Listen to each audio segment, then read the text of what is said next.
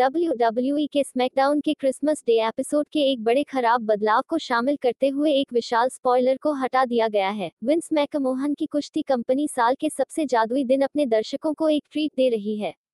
SmackDown के नवीनतम episode को मंगलवार को थंडरडोम में टैप किया गया था, लेकिन यह क्रिसमस की रात तक प्रसारित नहीं होगा। हालाँकि इससे एक बड़ा क्षण पहले ही खिसक चुका है तो अब दूर हो जाओ अगर आप नहीं चाहते कि बड़ा आश्चर्य अभी खराब हो जाए।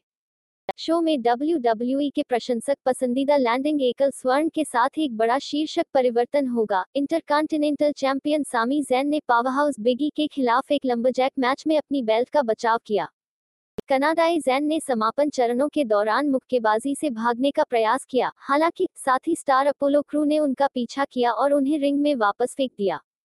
और इसने बिगी को फाइटफुल के अनुसार मैच जीतने के लिए अपनी बिग एंडिंग को हिट करने और नए खिताब धारक बनने की अनुमति दी। चौंतीस वर्षीय असली नाम एक्टोर इवन हाल ही में न्यू डे गुड से अलग होने के लिए मजबूर किया गया था।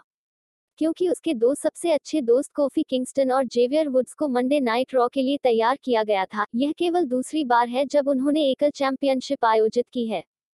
उन्होंने 2013 में एक सौ सड़सठ दिनों के लिए इंटरकॉन्टिनेंटल टाइटल होल्डर के रूप में एक रन का आनंद लिया।